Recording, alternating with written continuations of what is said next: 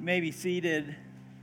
And if you have your Bibles, turn with me to the book of First Corinthians. If you are visiting with us and maybe aren't familiar with the Bible, we've printed the text for you on page 10 of the worship guide. And if you don't have a Bible, we would love for you to grab one of those Pew Bibles in front of you and just take it home as our gift to you um, that you may have God's Word um, in your heart. If you are visiting with us, my name is Paul Joyner. I'm one of the pastors here, and we are finishing up our study on First Corinthians, a book that we started in the fall. We regularly preach through books of the Bible here um, at Zion. This is because this is how God has given us His Word, and He gets to set the agenda. Um, it helps us be a lot more balanced as a congregation having to tackle hard subjects that we might want to avoid or other subjects that we might want to camp out on a little too much. Um, and so we work our way through books of the Bible. Um, if you do have your Bible, I'm actually going to read uh, verses 20 through 23 and then skip to verse 35. This is God's Word. But in fact, Christ has been raised from the dead, the first fruits of those who have fallen asleep. For as by a man came death, by a man has come also the resurrection of the dead. For as in Adam all die, so also in Christ all shall be made alive, but each in his own order. Christ, the firstfruits, then at his coming, those who belong to Christ. Now, verse 35. But someone will ask, How are the dead raised? With what kind of body do they come? You foolish person. What you sow does not come to life unless it dies. And what you sow is not the body that is to be, but a bare kernel, perhaps of wheat or some other grain. But God gives it a body as He has chosen, and to each kind of seed its own body. For not all flesh is the same, but there is one kind for humans, another for animals, another for birds, and another for fish. There are heavenly bodies and earthly bodies, but the glory of the heavenly is of one kind, and the glory of the earthly is another. There is one glory of the sun, and another glory of the moon, and another glory of the stars, for star differs from star in glory so it is with the resurrection of the dead. What is sown is perishable, what is raised is imperishable. It is sown in dishonor, it is raised in glory, it is sown in weakness, it is raised in power. It is sown a natural body. It is raised a spiritual body. If there is a natural body, there is also a spiritual body. Thus it is written the first man, Adam, became a living being. The second, last Adam, became a life giving spirit. But it is not the spiritual that is first, but the natural, and then the spiritual. The first man was from the earth, a man of dust. The second man is from heaven. As was the man of dust, so also are those who are of the dust. And is the man of heaven, so also are those who are of heaven. Just as we have borne the image of the man of dust, we shall also bear the image of the man of heaven. I tell you this, brothers flesh and blood cannot inherit the kingdom of God, nor does the perishable inherit the imperishable. Behold, I tell you a mystery. We shall not all sleep, but we shall all be changed in a moment, in the twinkling of an eye, at the last trumpet. For the last trumpet will sound, and the dead will be raised imperishable, and we shall be changed. For this perishable body must put on the imperishable, and this mortal body must put on immortality. But when the perishable puts on the imperishable, and the mortal puts on immortality, then shall come to pass the saying that is written Death is swallowed up in victory. O death, where is your victory? O death, where is your sting? The sting of death is sin, and the power of sin is the law. But thanks be to God who gives us the victory through our Lord Jesus Christ. Therefore, my beloved brothers, be steadfast, immovable, always abounding in the work of the Lord, knowing that in the Lord your labor is not in vain. This is God's word. We should ask his blessing. Would you pray with me? Oh God, as we come to your word, we are doing so in the heavenlies.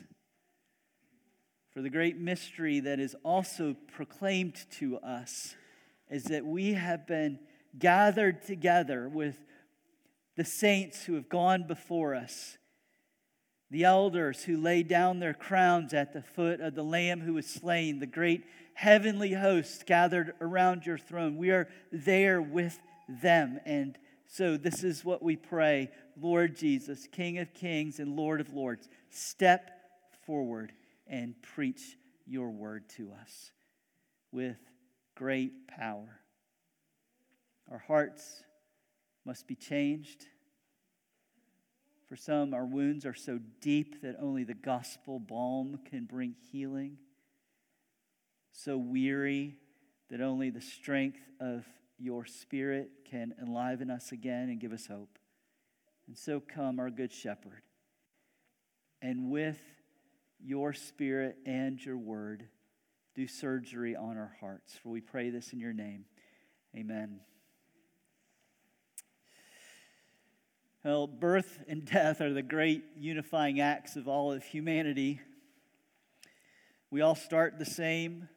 In between, radically different paths that lead us to various formative and disformative experiences, and then we all end the same at death. It's the great specter that hangs over all of humanity. It is the one thing that we all have to deal with. You've heard it said that death and taxes are the great universal reality. Well, the fact is, you can find ways to get out of taxes. You cannot find a way out of death. We all start the same, and as varied as our stories are, they all end the same. Death is the one thing that has to be dealt with at the heart of the human heart. It casts its long shadow over all of human race and all of our lives. It's such a hanging specter that humanity and the history of thought has all had to deal with the problem. And, and the problem of death is usually dealt with in one of two extremes. One is to look at the specter of death and say, let's live life to its fullness. Years ago, the movie The Bucket List, the two main characters realize life's coming to an end. We can either, you know, fight for our health in a cancer ward, or we can just go out and live life. And so they put together their bucket list, all the things that they want to do until they end.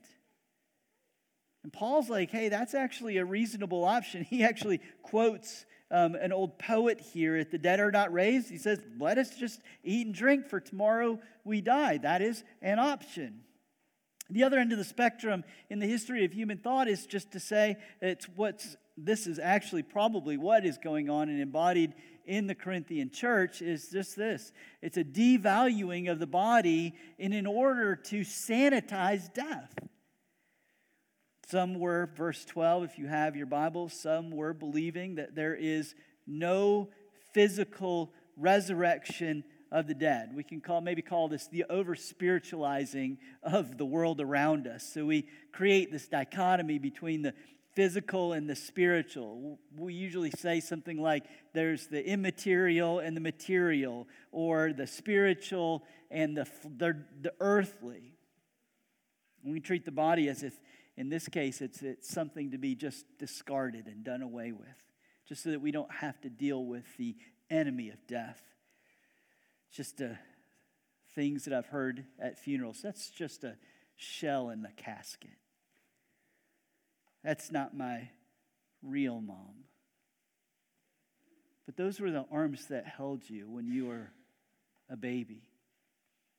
Those were the arms that embraced you when your boyfriend or girlfriend broke up with you in your teen years. Those were the hands that fed you, those were the eyes that you looked into for comfort. And when you did not know if anybody else loved you, it was your mother's gaze and her smile that assured you that you are loved. That is your mom. And the enemy of death has invaded your world and taken her very important body away from you.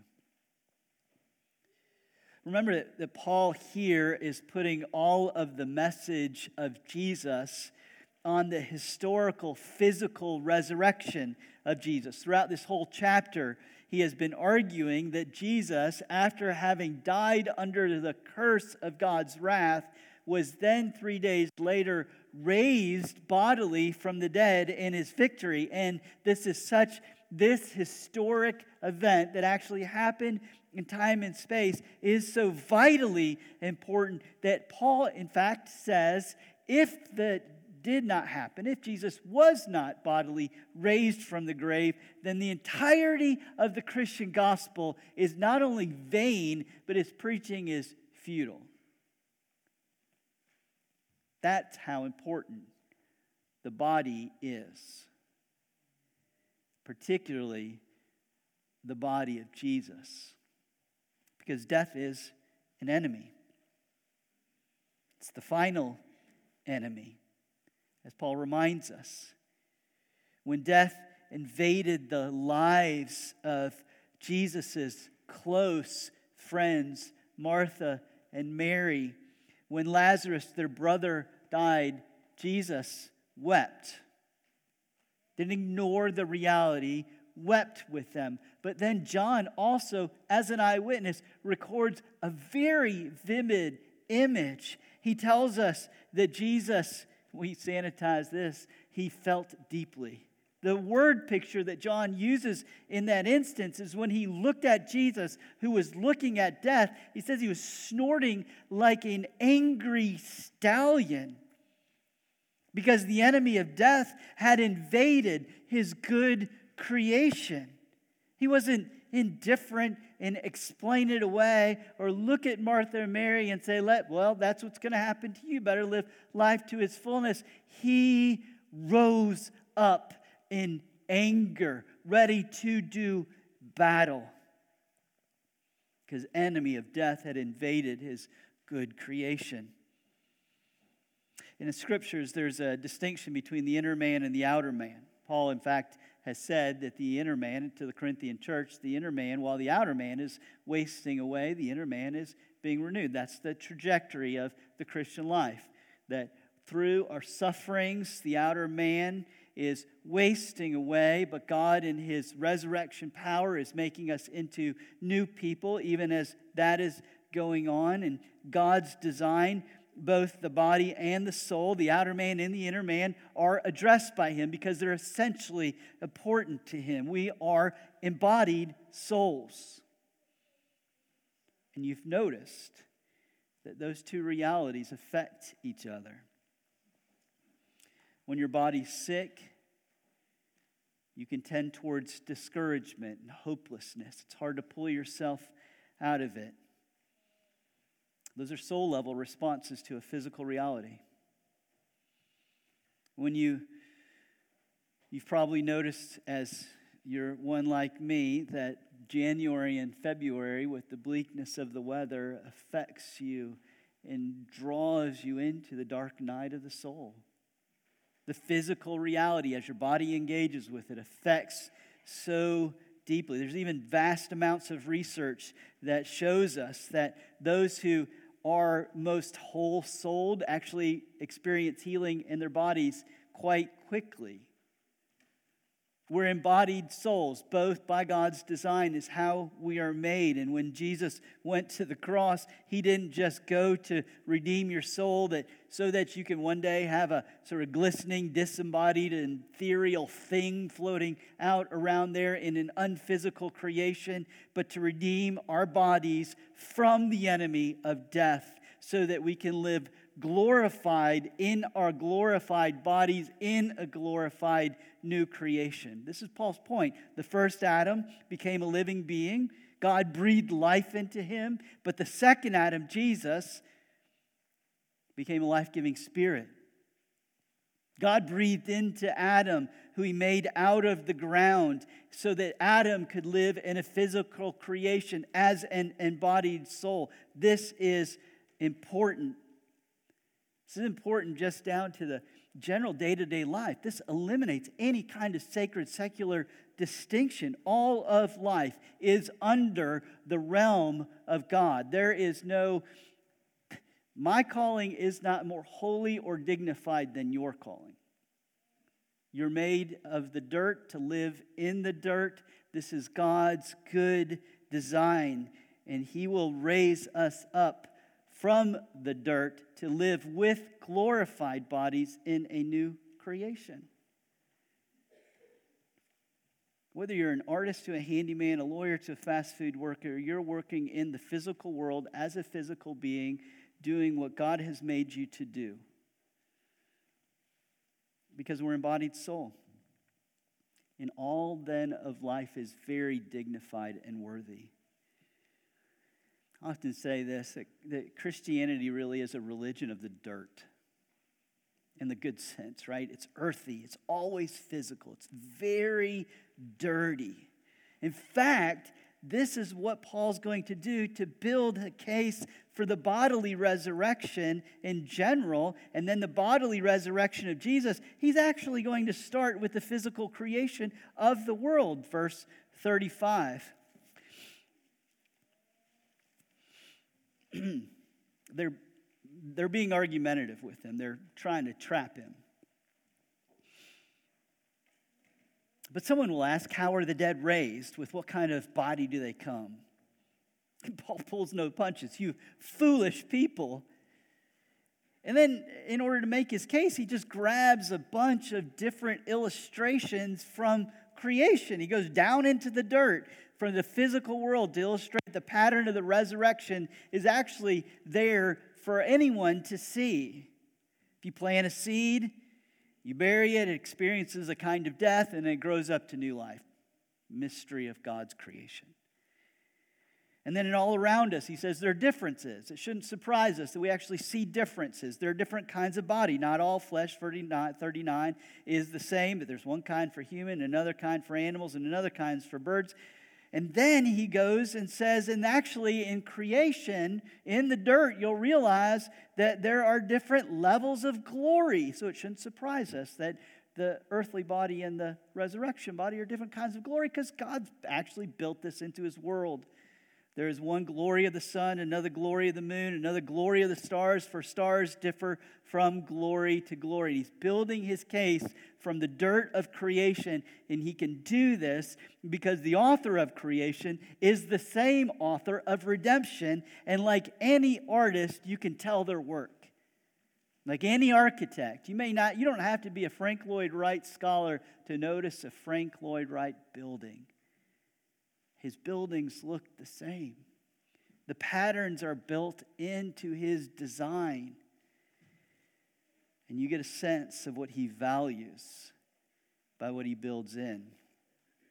Frank Lloyd Wright, by the way, is a, a short guy. All his buildings are built for short people, which is why I love the man. God, the great architect of history, is moving all the time. And this is Paul's largest point. Not just that there, you can look in creation, see the patterns, death and life, difference, movement towards glory. That's his greater point.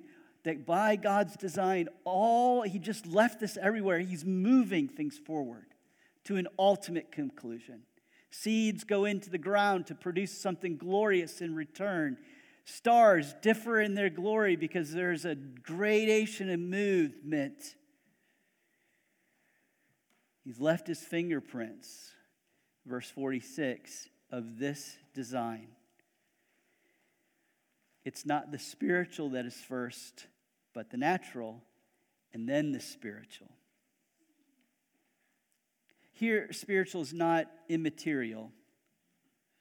That's often, in fact, uh, nowhere in the New Testament does the writers of the Bible think of spiritual as immaterial, but rather of the realm of the Spirit, the realm of consummation, the realm of finished, of full glory.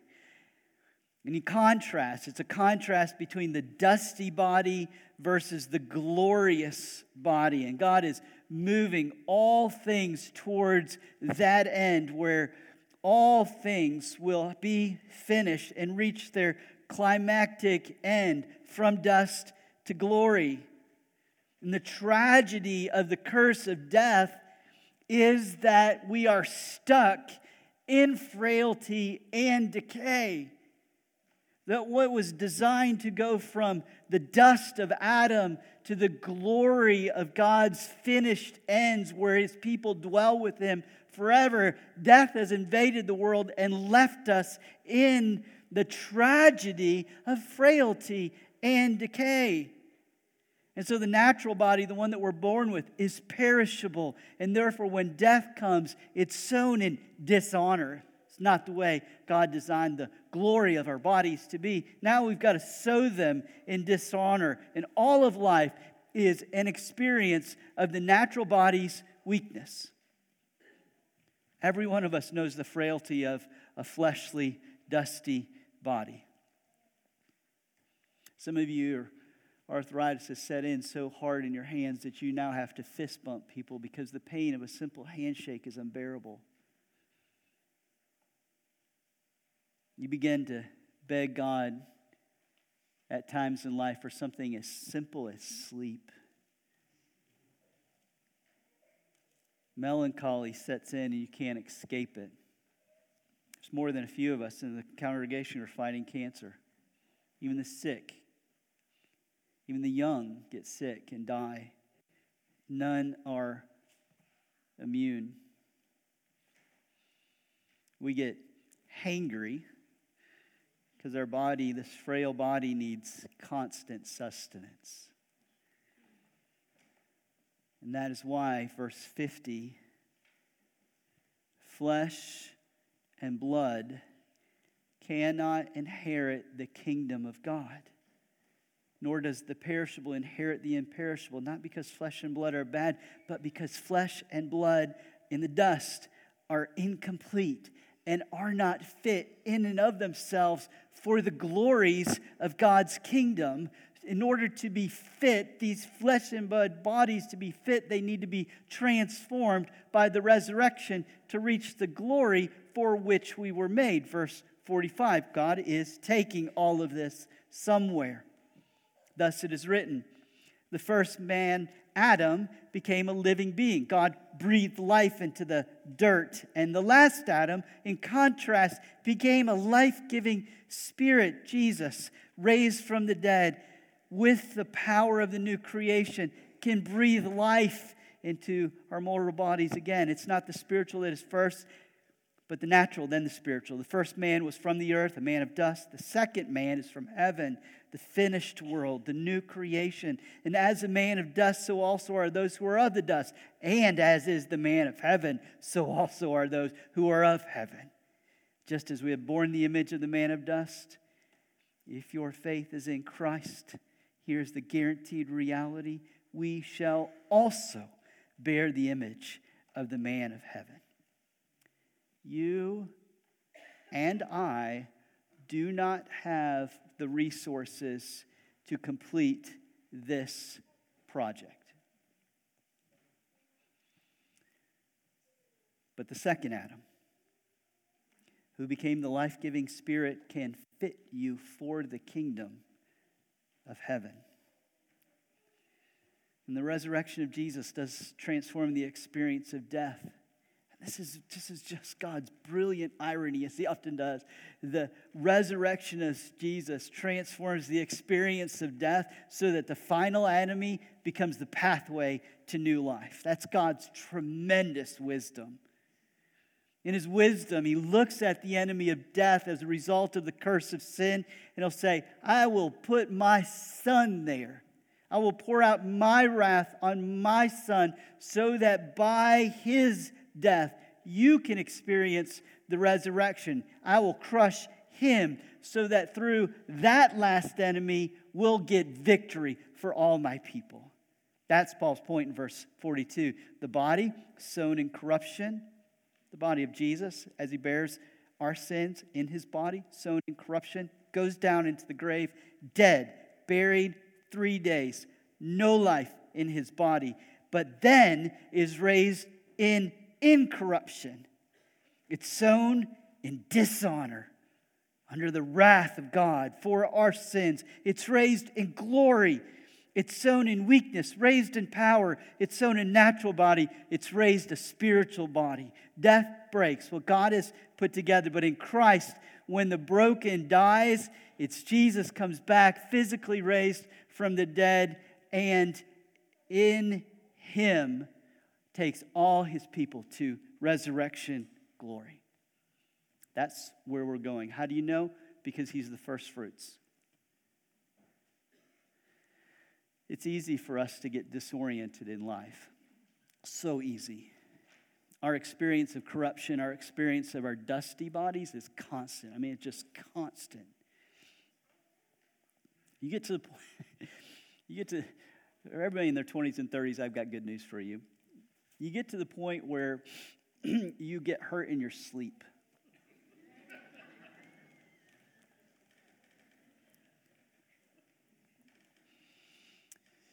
And it's just so disorienting.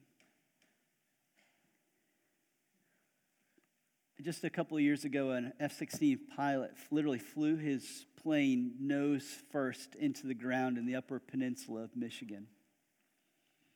Pilots, what happens? Pilots lose their senses really quick. They can get disoriented in the air their inner ear gets overwhelmed, the loose side of the horizon, the information's coming at them at such a vast pace they just can't operate and they get disoriented.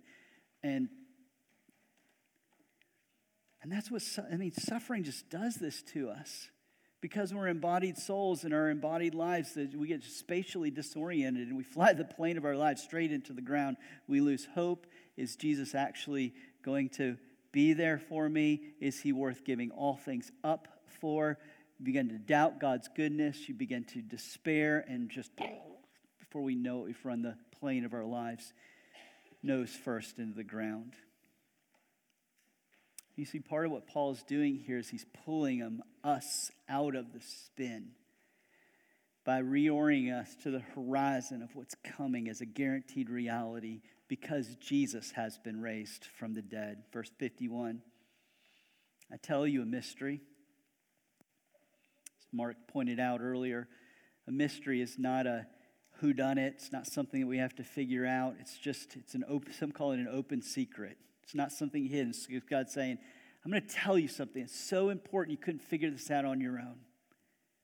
Behold, I tell you a mystery. I'm revealing to you the depths of God's heart and the riches of God's plans. We shall not all be asleep, but we shall all be changed. Some, some may actually, Jesus may come back at this moment, and we won't all sleep, but we all will be changed in a moment, in the twinkling of an eye, at the last trumpet. And the trumpet was in the ancient world, was an announcement prior to battle. A vast army is coming. We're going to warn them. We're on our way by blowing the trumpet. And this is the last trumpet because it's the final battle when Jesus comes in victory. And Paul's carrying us all the way back here, if you've got your Bibles open, to verse 24, where he reminds us that after the resurrection, then comes the end when he delivers the kingdom of God to the Father after destroying every rule and power and authority. For he must reign until he's put all his enemies under his feet. And the last enemy to be destroyed is death. Now, verse 50. I tell you, brothers, flesh and blood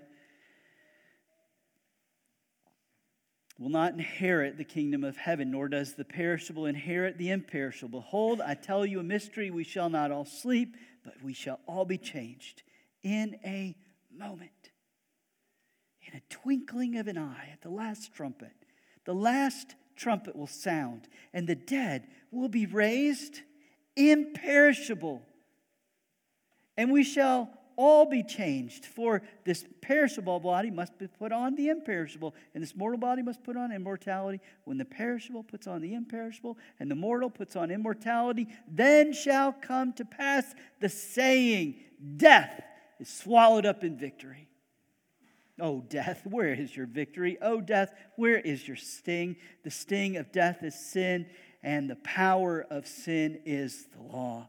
But thanks be to God who gives us the victory through our Lord Jesus Christ.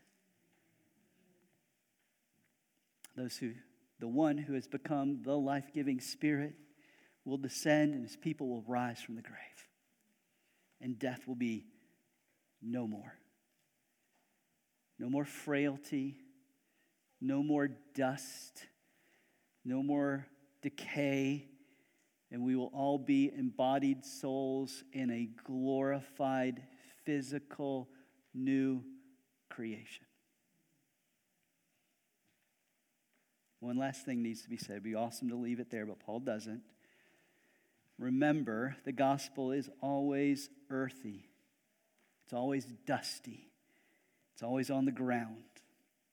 I'm going to quote again here N.T. Wright, who says Jesus' resurrection is the beginning of God's new project, not to snatch people away from the earth, but to colonize earth with the life of heaven, the life of Jesus, the second Adam, who reigns where all things are glorious, breaking into the reality. And so he draws this conclusion. This is not the conclusion that you expect. Verse 58 Therefore, like, therefore, my beloved brothers, be steadfast, immovable always abounding in the work of the Lord, knowing that in the Lord your labor's not in vain. But he just did this prior in verses 29 through 34, where he brings the hope of the resurrection back down to the dirt of life. Because it's always the work of God to affect us deeply in everyday life. So, after he set that as our horizon, our ambition, our goal, our dreams, no need for a bucket list now. No need to deny the pain of death now. It'll all be wrapped up into a new creation. Therefore, be steadfast, immovable, always abounding in the work of the Lord. You see what he's doing is he's grabbing hold of the future and bringing it into the presence, present and saying, let's live in light of this.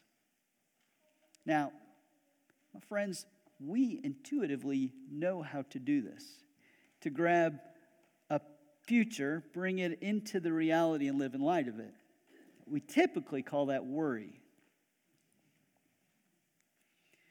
We grab hold of the potential of future sufferings or the potential of decay or the potential fears and then we stir up our affections so that we're now living in light of a potential reality that's out there in the future somewhere. That's like a two year old trying to lasso a fierce stallion. It's going to whip you all over the place until you're worried, exhausted, bruised, and dangerously beaten. But we're not grabbing hold of a future potential reality and bringing it into the presence and living in light of it. We're grabbing hold of what is our guaranteed reality. For Christ is the first fruits of the new creation. One of the things I love about this time of year when the daffodils begin to pop up, sometimes I weep. They're the first fruits of the spring. Winter's ending. Spring's just around the corner. You know it's coming, and I'm just going to have to wait. It may even snow. But those daffodils will stand above the snow in hopeful resistance to the cold and the dreariness, announcing it is almost over. So, therefore, my beloved brothers, back down into the dirt, and whatever job you're doing, whatever calling you're attending to, be steadfast, immovable, always abounding in the work of the Lord, knowing that in the Lord your labor is not in vain. A story of a woman who's buried in Louisiana under tall live oaks. When she was buried, her family planted the seedlings in the ground. Now, after 150 years, those seedlings are towering over her grave. And unlike other graves that extol the virtues of the dead, faithful husband, loving father, wonderful citizen, great veteran, all virtues that are also now ground into the dust with her. Her headstone just has one word waiting. When the, imper- when the perishable puts on the imperishable and the mortal puts on immortality, then shall come the end. To pass to the saying that is written Death is swallowed up in victory. Thanks be to God. Let's pray. Lord, as we have sung, our hope is built on nothing less than Jesus Christ and his righteousness. And clothed in his righteousness alone, spotless, we stand before the throne and wait the day when the dead will rise. Our ears long to hear the trumpet blast so we can cheer. Team Jesus has won. Take us into our glory. Now, as we come to this table, we would pray that you would feed us as we proclaim your death until you come. Take these ordinary elements, Holy Spirit, nourish your weary people. We pray this in Jesus' name. Amen.